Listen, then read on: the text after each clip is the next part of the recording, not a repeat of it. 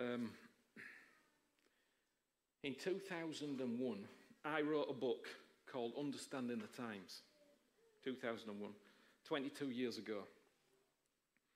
Um, I was reminded about this book myself by Christiana. At the beginning of the pa- pandemic, Christiana said to me, she said, I have everything that I need to get through the pandemic. She said, The Lord directed me to your book that you wrote in 2001. And ever since, He's been speaking to me about it through this whole time. And, and as I thought about that, somehow it came to me this week. And a particular chapter came to me.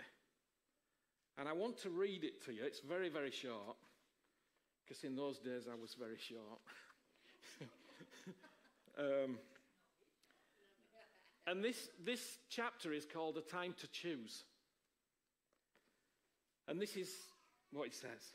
And he answered, I have not troubled Israel, but you and your father's house have. He's talking to King Ahab.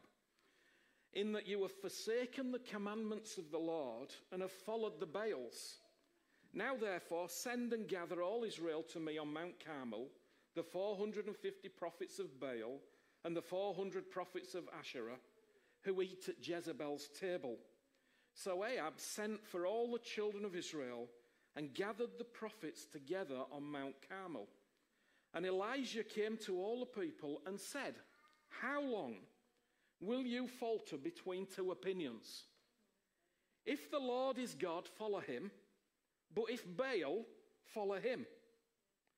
But the people answered him not a word. 1 Kings 18 18 to 21.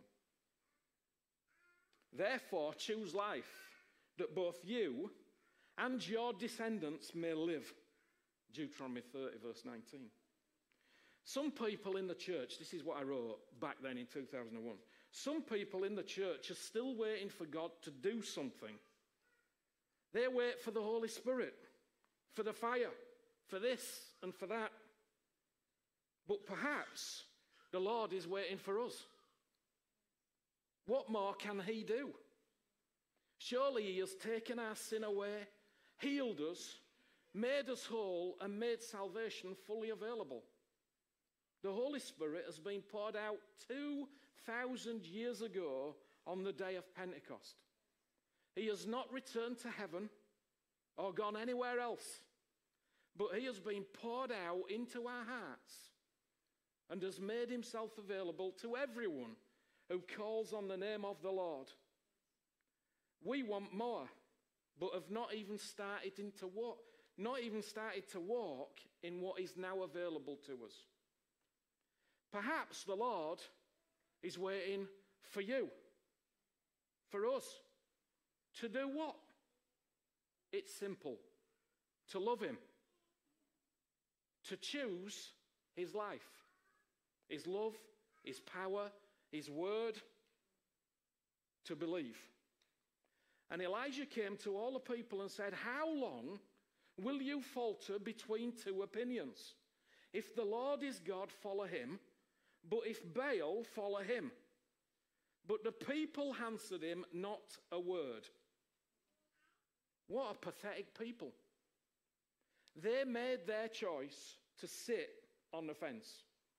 They'd watch, they'd observe, but they would not choose to follow God. But know this that in the last days, perilous times will come.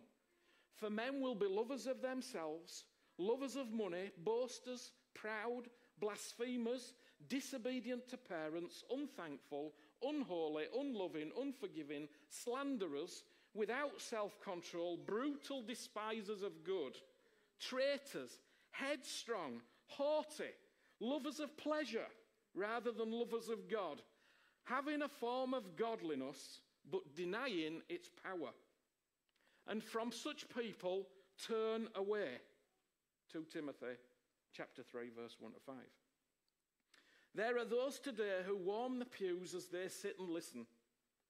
The problem is that they sit and listen every Sunday of every week, but still refuse to choose to follow God.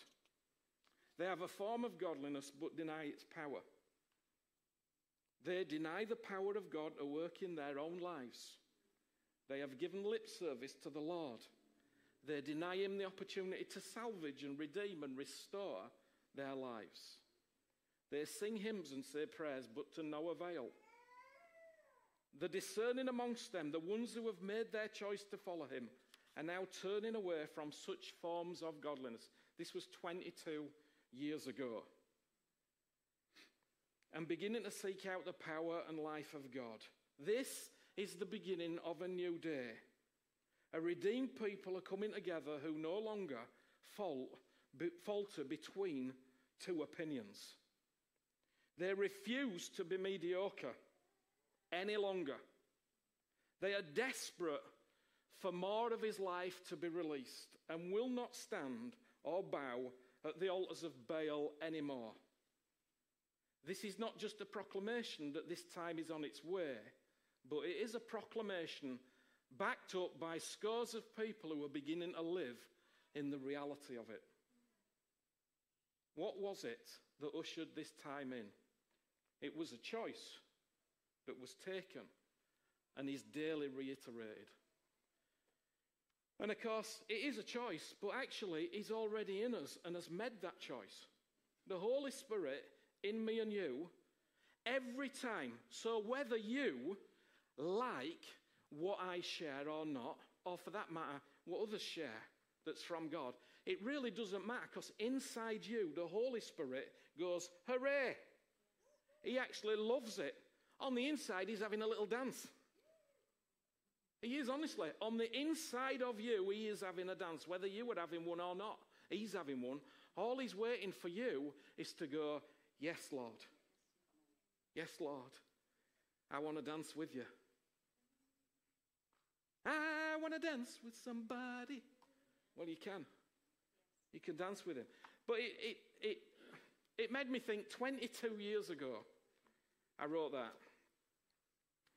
And still I see that there's people everywhere faltering between two opinions. In this house, there are people who falter between two opinions.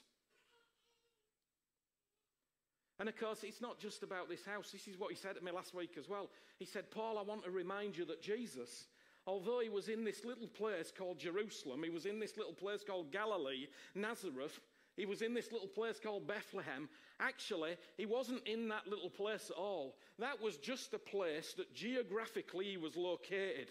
But every time he opened his mouth, the word of God went out and changed the course of history forever. So you sit here and I sit here and we are all here together. But I want to tell you this that the word of God goes out from this house and changes things all around us. Whether you believe it or not, I do not care. No longer, I don't any. What I care about is actually that we in this house do not falter between two opinions. Really. 1 Kings 17 this is, I, I want to give a little, this is what it says. And Elijah the Tishbite of the inhabitants of Gilead said to Ahab, As the Lord God of Israel lives, before whom I stand, there shall not be dew nor rain these years except at my word. Well, of course, the heavens were already dried up. It was nothing to do with God. God does not dry the heavens up. God does not bring famine on the earth. God does not cause people to die because God is a God of life and He lives forever. God had nothing to do with this famine. Guess who had to do with this famine? It was the leaders and the people all together who had decided to be disobedient. In what way had they been disobedient? The people had been listening to two different types of people. One was a political type, and the other was a religious type. And between those two people, political and religious spirits, they tied up the people of God completely. They listened and adhered to political leaders and to religious leaders who knew not God.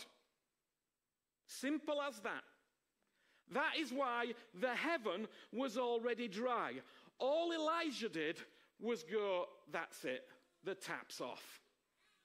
Because of the disobedience of the people of God. That's it. Wow. It wasn't difficult for him to turn that tap off at all because it would already dried up. The heavens were like brass. Nothing was getting through because of the disobedience of the people of God. And of course, when I'm speaking this, I'm speaking it to you, but I'm speaking it to all the people that might be watching. Doesn't look like there's anyone watching this morning. Oh, is it? It's there. Okay. Wonderful. I can't see it, but it's there. I'm told it's there. That's good. Hello, Terrier. Terrier's watching from Norway. Some other people are watching as well, so that's nice. Um, but of course, instead of, instead of listening to God, they were listening to tyrants, liars, fools, racketeers, and spoilers. That's who they were listening to. They were listening to magicians. They were listening to wizards. They were listening to the scientific community as though they knew everything. They were listening to mediums. You know what mediums are, don't you? Media. They were listening to mediums and wizards and sorcerers instead of God. It's very interesting to me that Paul says this, because this is what happens with Christians. We go, well, actually, we're meant to be obedient to authority. Listen very carefully. This is what it says For rulers are not a terror to good works, but to evil. When Paul says be obedient to authorities, he's talking about people who actually are, are not a terror for rulers are not a terror to good, but to evil. You understand me? The context is these people are not a terror to good, but a terror to evil. Well, what do you do when you've got evil rulers? Oh, well, we say yes and amen to them. No, we do not say that. We do not say it. Listen, this is what it says Acts 4, verse 19. Whether it is right in the sight of God to listen to you rather than God, you judge. For we cannot speak, for we cannot but speak the things we have seen and heard. Acts 4 and verse 19.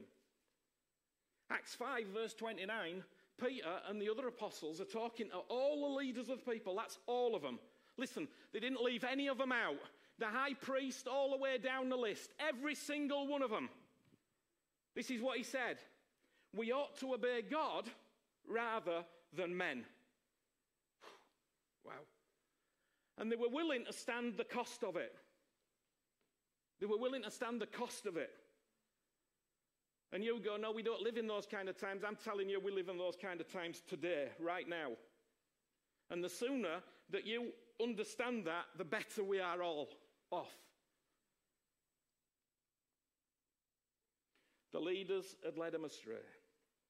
Elijah only, fa- only sealed the fate of the, that the nation had already chosen.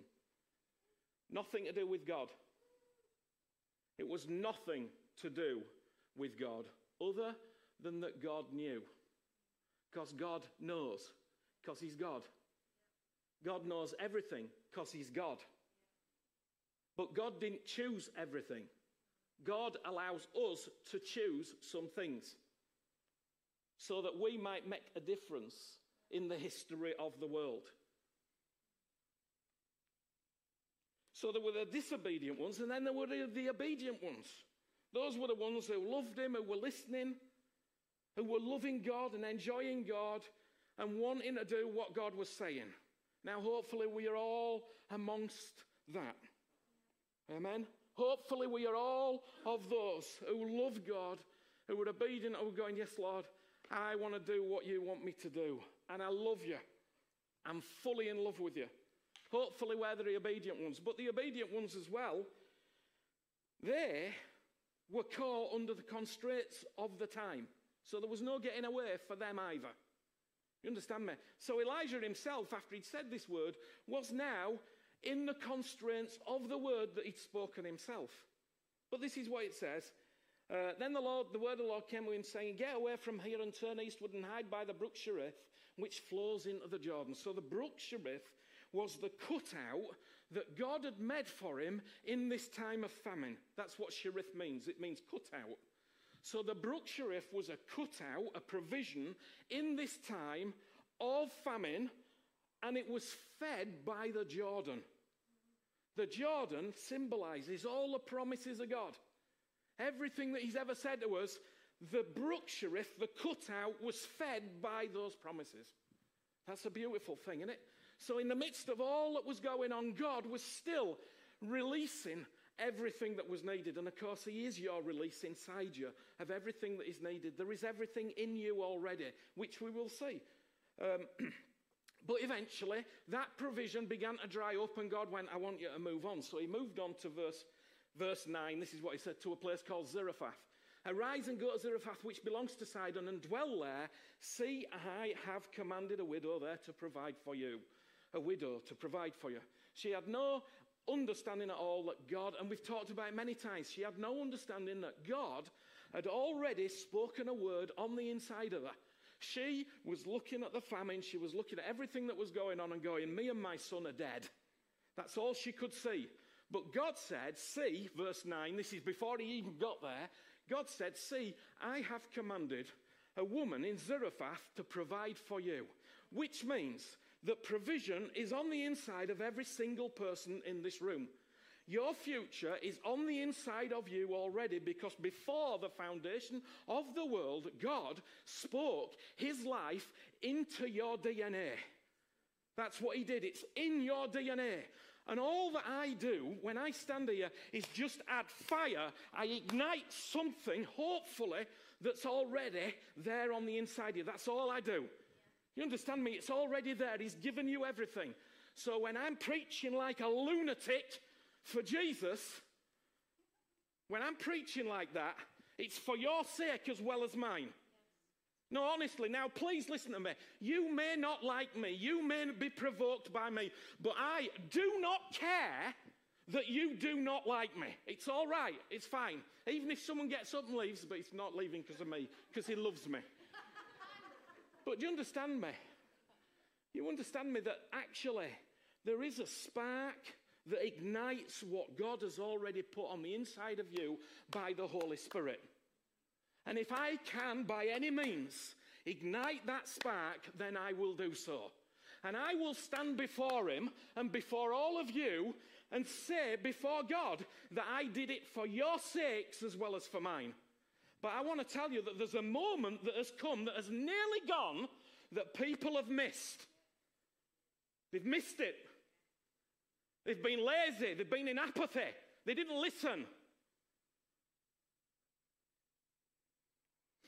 I have commanded something already done, something already said. The word was already laid down on the inside of this lady before an ignition, a light, a spark, that's what Elijah provided. That's all that I provide. That's all. But once that spark comes, you have to be obedient to it. You. It's no longer pew sitting. There's no more church. I said it 20 years ago. I'm still saying it today. There is not nothing else called church. It's gone in the sense of what church once represented. This is no longer church. This is your training school to go out and be flames of fire and carriers of the life of God everywhere that you go. This is no church any longer. So don't be upset when we don't have any nice hymns that you want or any nice songs that you want and we just seem to be messing about on the front because it's for your sake. It's that your spirit might wake up, that you might begin to express the life and love of God. That's what it's for. So don't be upset about it. Don't get upset with me. Talk to him about it. Get it sorted out.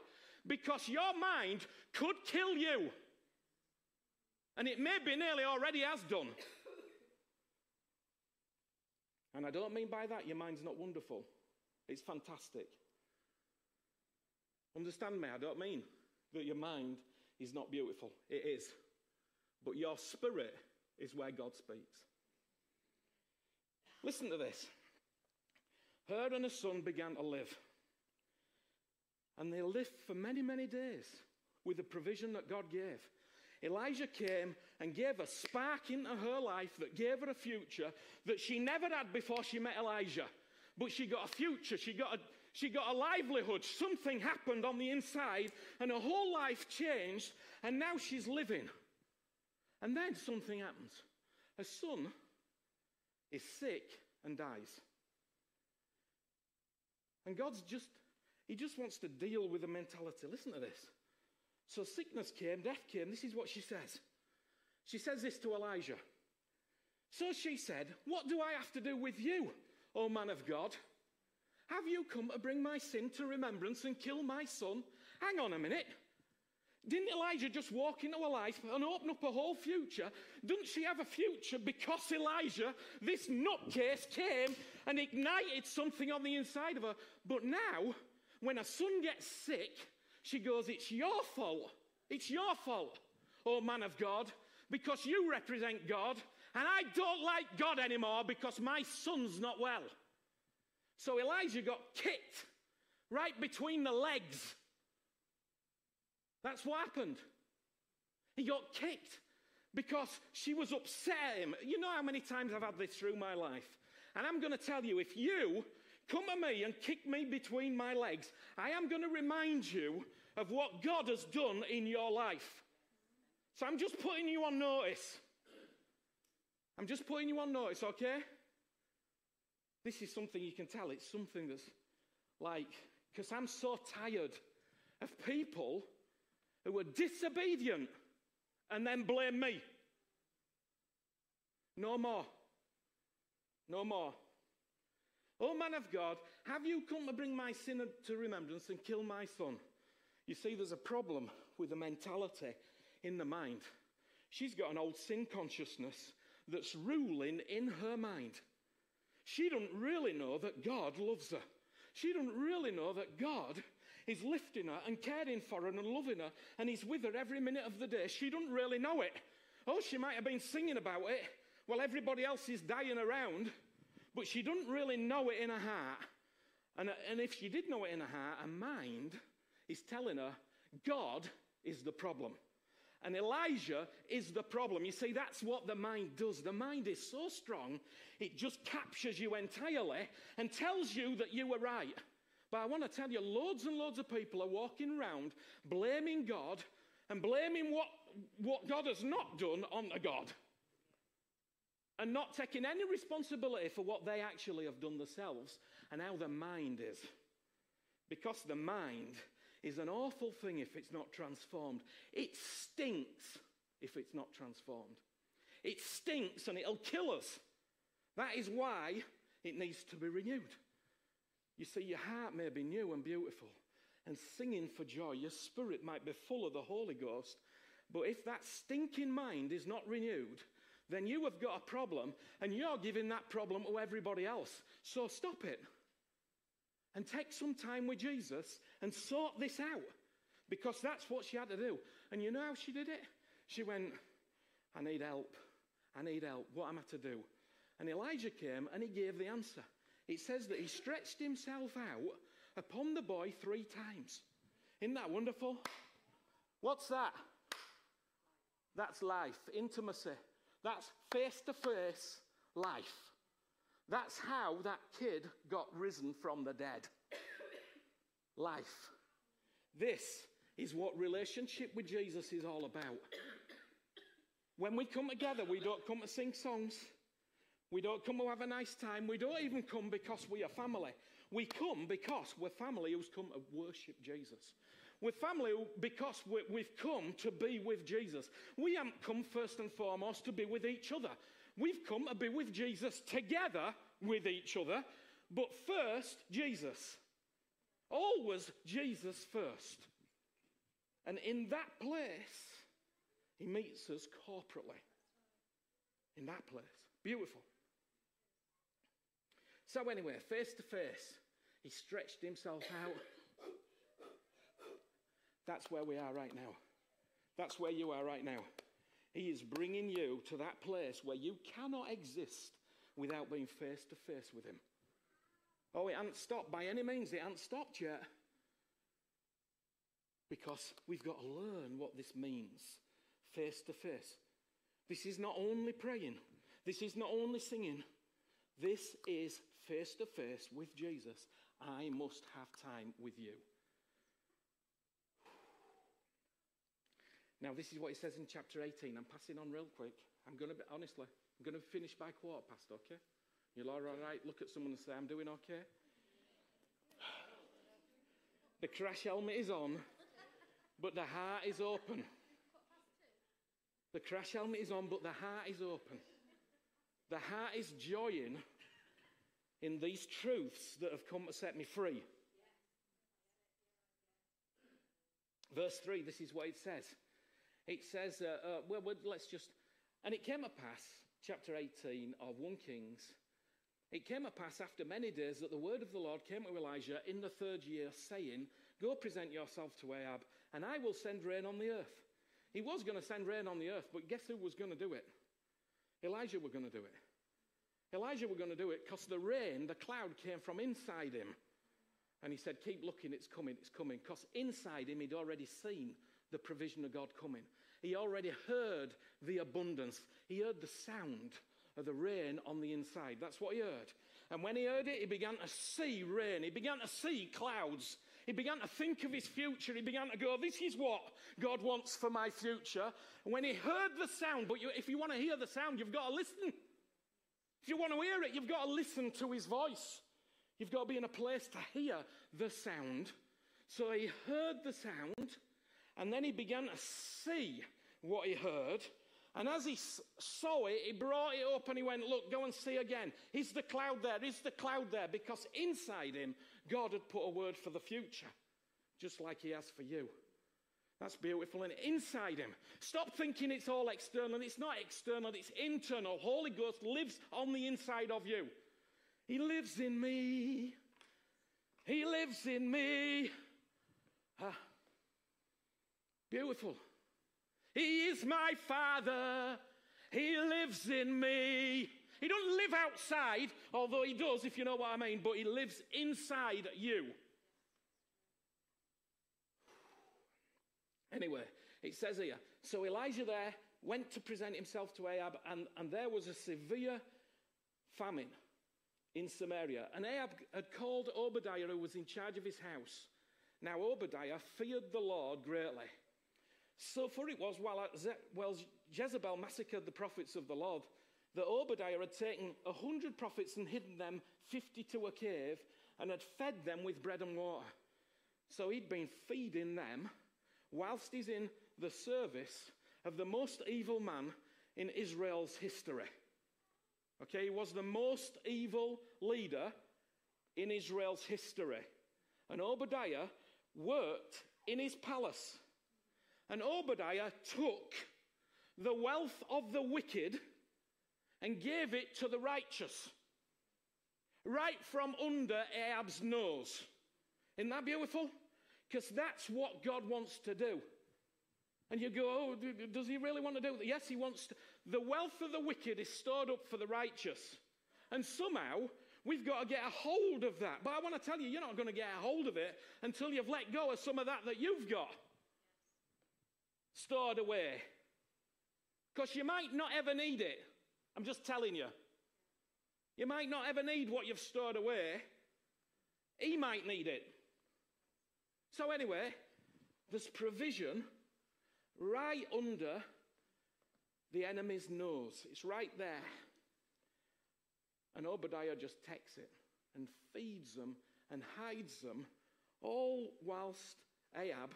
I mean, Ahab, it's interesting that Ahab and Jezebel, they're more concerned about the donkeys and the mules than they are about the people. They're looking after their donkeys and mules while some of the people are starving. You understand it? It says that in the next verses. So you see, uh, can, I have a, can I have a water as well? Can I have a, I don't think there's any in there. Can I have another? Sorry. Mm, that smells nice. Yeah, thanks. Um,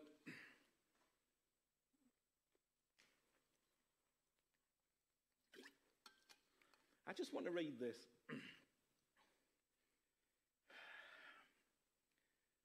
For many years, I have been a great advocate, an example of someone who pays my way for everything that I've ever been given. Where taxes need to be paid, I pay them. Where bills need to be paid, I pay them because bills are services and they bless me. So everything's for my benefit. But I want to tell you that what I'm presently looking at, and I do honestly, I know, I know that people don't dare to send these videos out to other people. They're absolutely scared of sending these things out because they don't know what kind of comeback they're going to get. But I hope that someone would send it out to some of these people, rulers and leaders, who actually are stripping people bare right now. And you may be okay. You might be doing okay. But if you live down in London, you're going to be struggling even to make the money that you have work for you. Because there's some greedy fraudsters. That's, there's no other word for it. They're greedy. And they want to do something taking people's money. It's all right if I'm taking your money, it? as long as it's not mine. Huh? You understand me? There's things that are going on that all you've got to do is open your eyes and look to find out what's actually happening for people that live in this nation. And you go, well, it's been happening long enough. Well, is that an excuse? I tell you, this is what it says. God is clear in what he says about the greedy and the fraudulent. He says this Come now, you rich. And when he's talking about the rich, he defines the rich as those who have heaped up treasure for themselves, kept back the wages of the laborers by fraud, have fattened their hearts and lived in pleasure and luxury without giving a thought for those people around. So when he says it in James 5, that's how he defines the rich. And this is what he says about the rich who live like this, okay? This is what it says. So you don't want to be rich and live like this. Come now, you rich, weep and howl for your miseries that are coming upon you. There's miseries coming upon people. Because you see, you cannot sow without receiving it back. It's an impossibility. I'm sorry, it was all going so nicely when it? it was so lovely. It was so lovely and peaceful and beautiful. And we were having such a lovely time in the presence of Jesus, and then I came and spoiled it. Come now, you rich, weep and howl for your miseries that are coming upon you. Your riches are corrupted, and your garments are moth eaten. Your gold and silver are corroded, and their corrosion will be a witness against you, and will eat up your flesh like fire. Oh my. You have heaped up treasures in the last days. Indeed, the wages of the labourers who mowed your fields, which you kept back by fraud, cry out, and the cries of the reapers have reached the ears of the Lord of Sabaoth. You have lived on the earth in pleasure and luxury. You have fattened your hearts as in a day of slaughter. You have condemned. You have murdered the just, and he does not res- resist you. I wonder what that's talking about. That must be talking about all those millions of abortions that take place around the world. That must be that. Huh? They say nothing. Oh. So I've always been a big advocate for paying taxes and bills and everything else, and I still am. But I want to tell you the greedy, the corrupt, if something doesn't happen, they have got a bad day coming.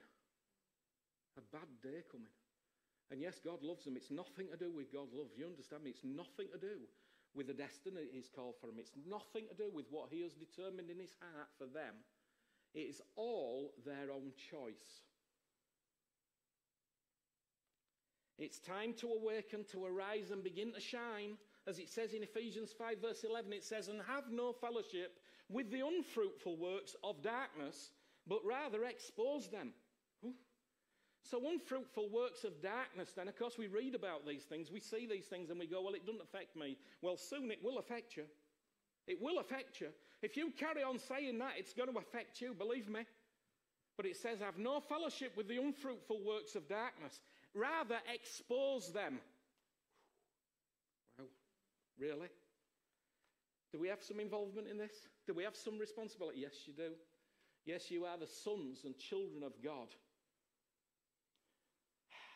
And then it happened when Ahab saw Elijah that Ahab said to him, Is that you, O troubler of Israel? So Ahab, the most wicked king ever in Israel, looks at Elijah and he goes, Is that you, O troubler of Israel?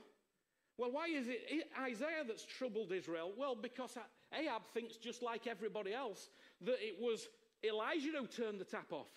Ahab doesn't understand that his own disobedience, his own sin, his own walking before God had actually dried up the heavens. Ahab doesn't understand it. And he goes to, he goes to Elijah and says, It's you that turned off the water.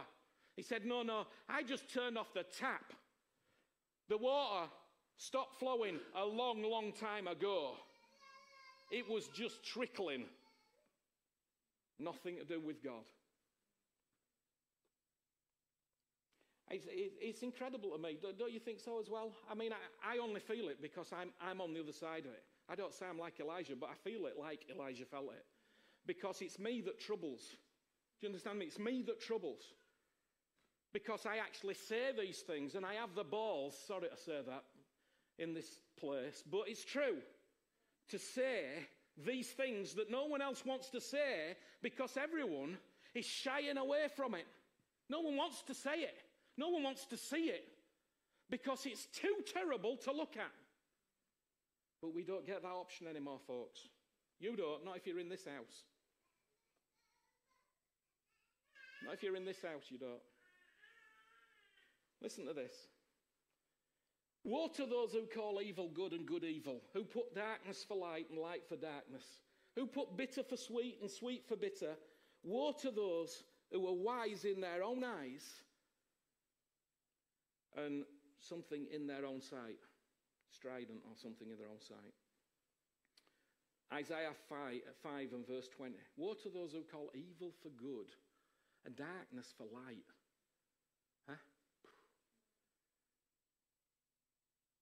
Choose. How long will you follow between two opinions? If the Lord is God, then follow him. But if Baal, follow him. Baal, this term, when used by the Arab community means someone who is Lord over everything or anything. He's the God of fertility, He's the God of weather, He's the God of sun, He's the God of moon, He's the God of thunder, He's the God of wind and rain and lightning and so forth. It goes on and on. Baal can be anyone that is Lord over anything that he is not Lord over. You go, Well, I don't worship any Baals. Oh, we sure about that? We sure about it? Look, we just have to be with Him a little bit. And just say, Lord, search me. Just go through me.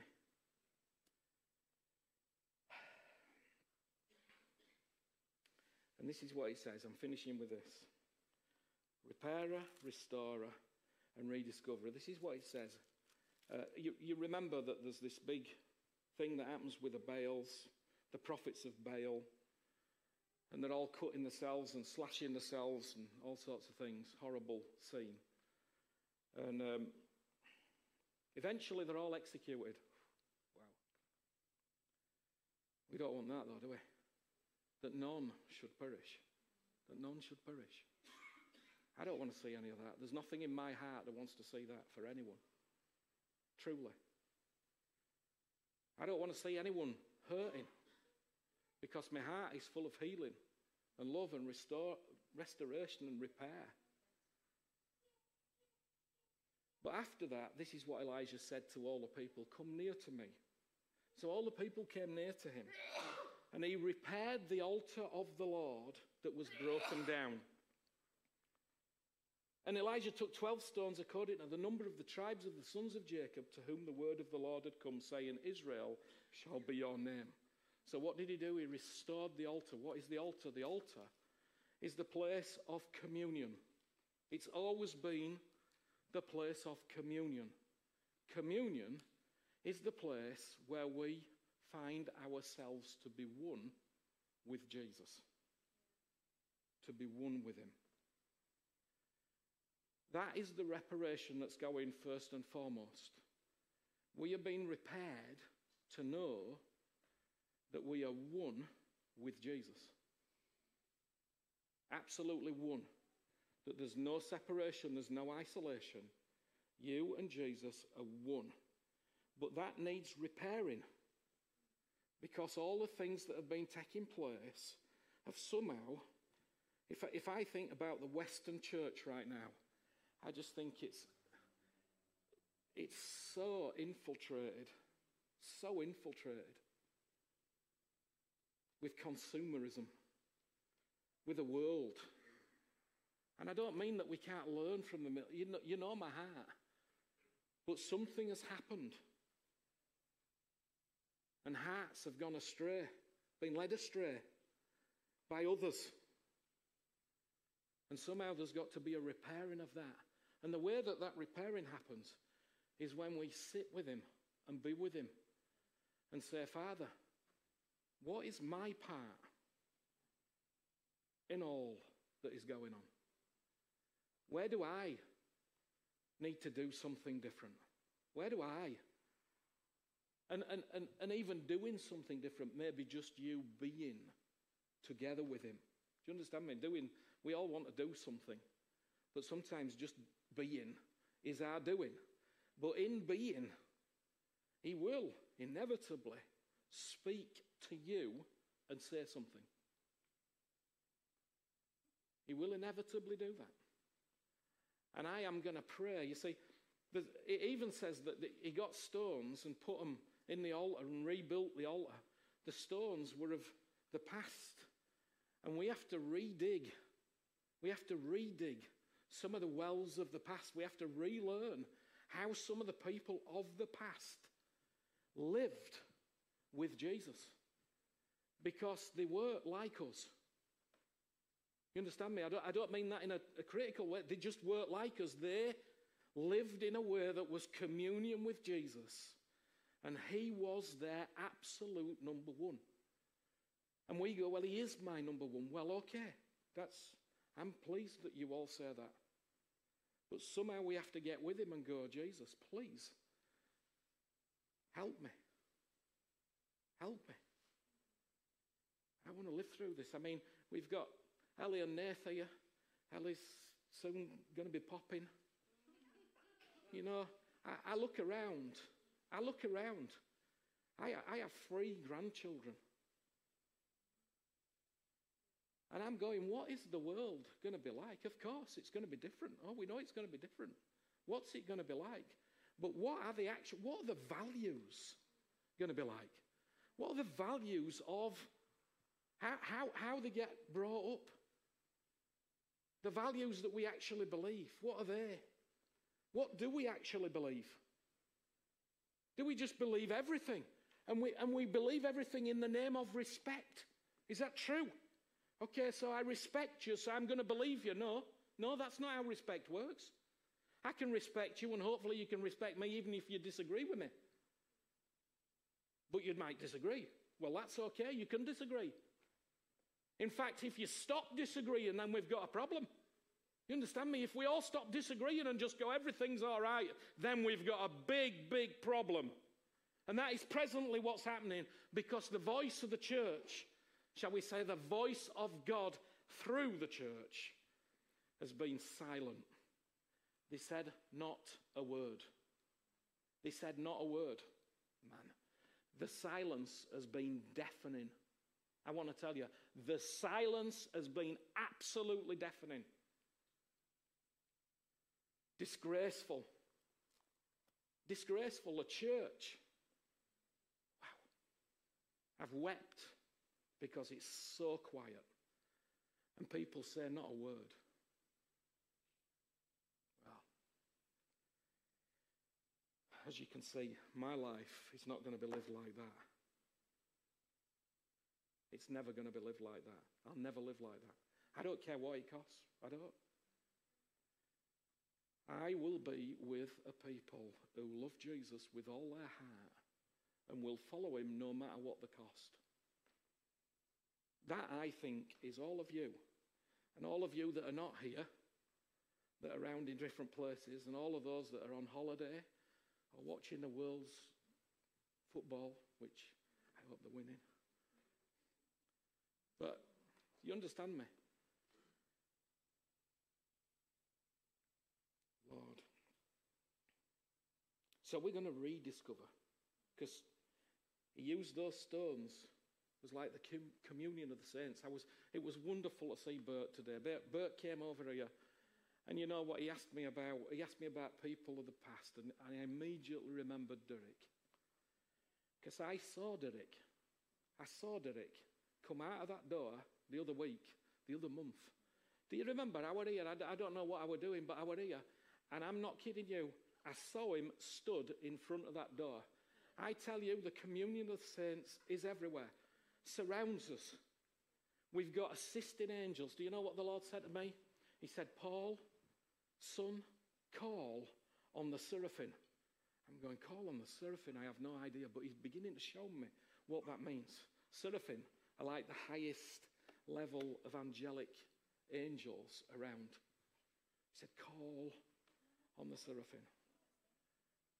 We are going towards a momentous th- time but we've got to get ready. And the way you get ready is just to be with Him. Okay, let's, let's just pray. Thank you, Father. Father, I want to thank you, Lord.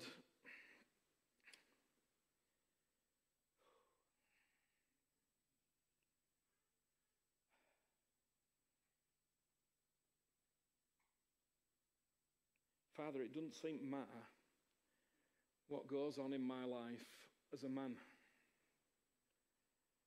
But this word and this life burns in me, Father. And I have to deliver it, Father, and I deliver it to this family, to this people that you have given. And Lord, some sometimes I deliver it well, sometimes I don't deliver it well. But I deliver it, Father. And my heart is that we would choose you, Lord. Holy Spirit, you are on the inside of us and you were jumping for joy. And every word that is from the Father's heart, you were agreeing with it.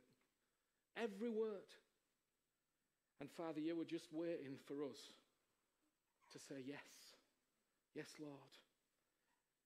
No matter we're afraid, no matter we're panicked, no matter we feel all sorts of things, Lord, we want to say yes to you. Yes, Lord, we choose you. We choose you, Lord, not only for our sake, but for the sake of our grandchildren, for the generations that are coming, Lord. We see this moment, Lord, and we choose you. We choose you, Lord. We choose you, Lord.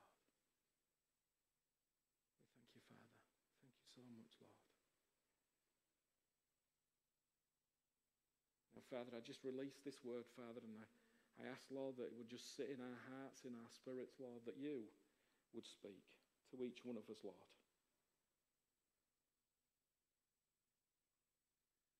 And I thank you, Lord, in Jesus' name.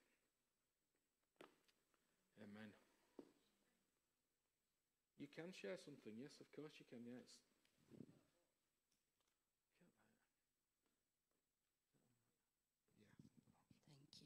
This morning, before I even came to church, um, the Holy Spirit drew me to a card that we were all given at church. Um, was it last year when Anne and Paul um, put some tables out with a big banquet of um, food, and we all got a card.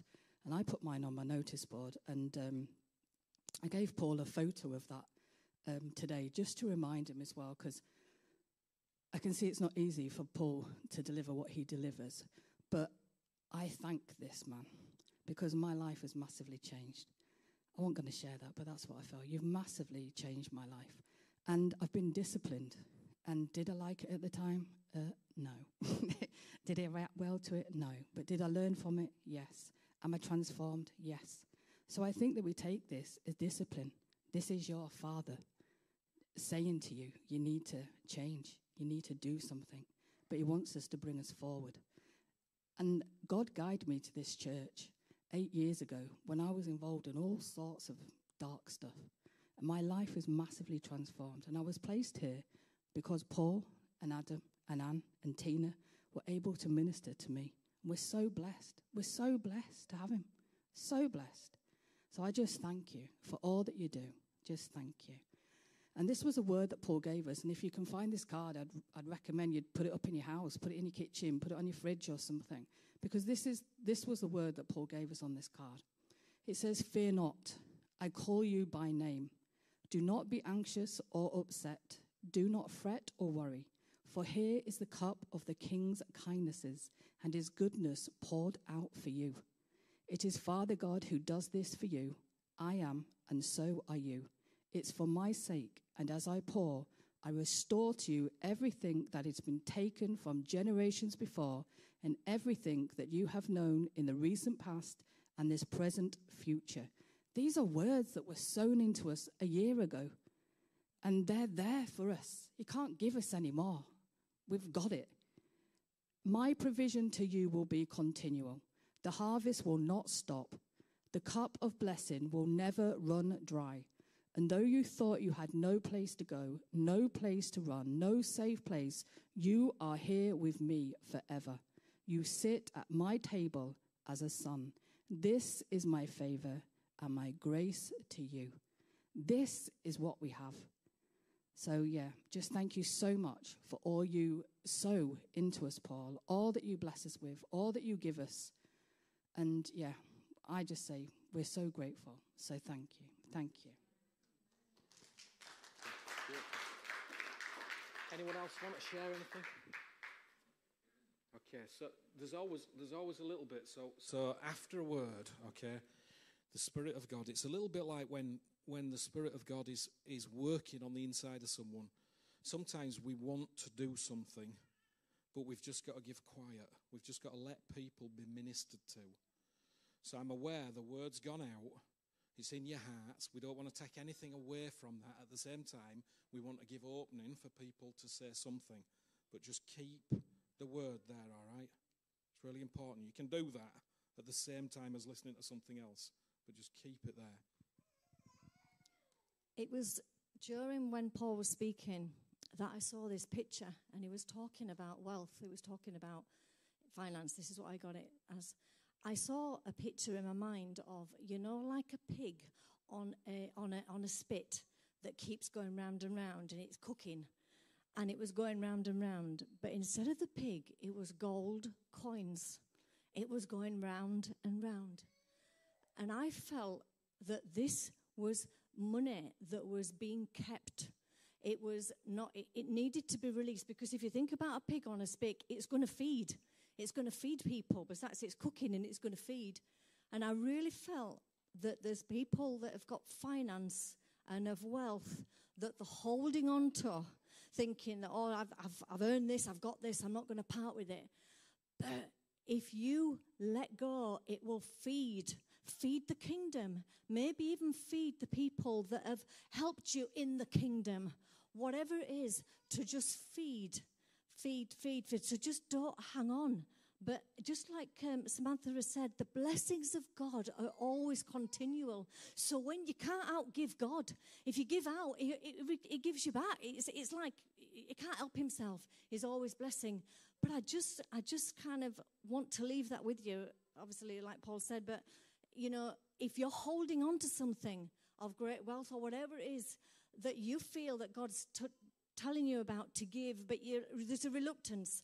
But I'm telling you that it will feed, it will be a blessing, and God will bless you abundantly because that's who He is. So just take this to the Lord and, and just, just ask Him to, sh- to show you. For all of us, you know, all of us, it's not individual, it's for all of us. It's this, I keep doing it now, I can see it. It's like moving round, and it's gold coins on it, and it's not being released. It's just there going round and round.